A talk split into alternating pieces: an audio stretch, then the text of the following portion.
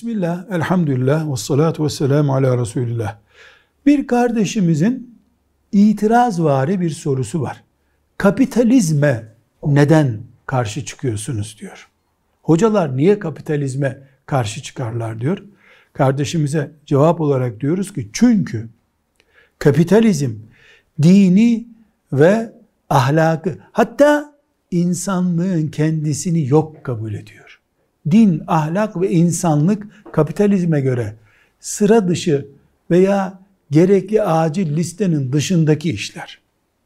Ve kapitalizm bir azınlık grubun eline bütün insanlığı teslim ediyor. Bir azınlık. Bu azınlık grup da büyük şirketler hegemonyasıdır. 7 milyar da olsa insanlık, 17 milyar da olsa 17 şirkete en fazla teslim ediyor onu. Diğer şirketler de o şirketlerin kölesi.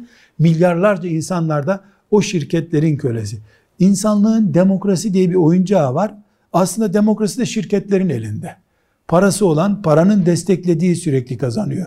Dolayısıyla biz insanların insanlıklarının manevi değerlerinin, ahlakının, dininin yok kabul edildiği bir sistemi yok kabul etmek zorundayız.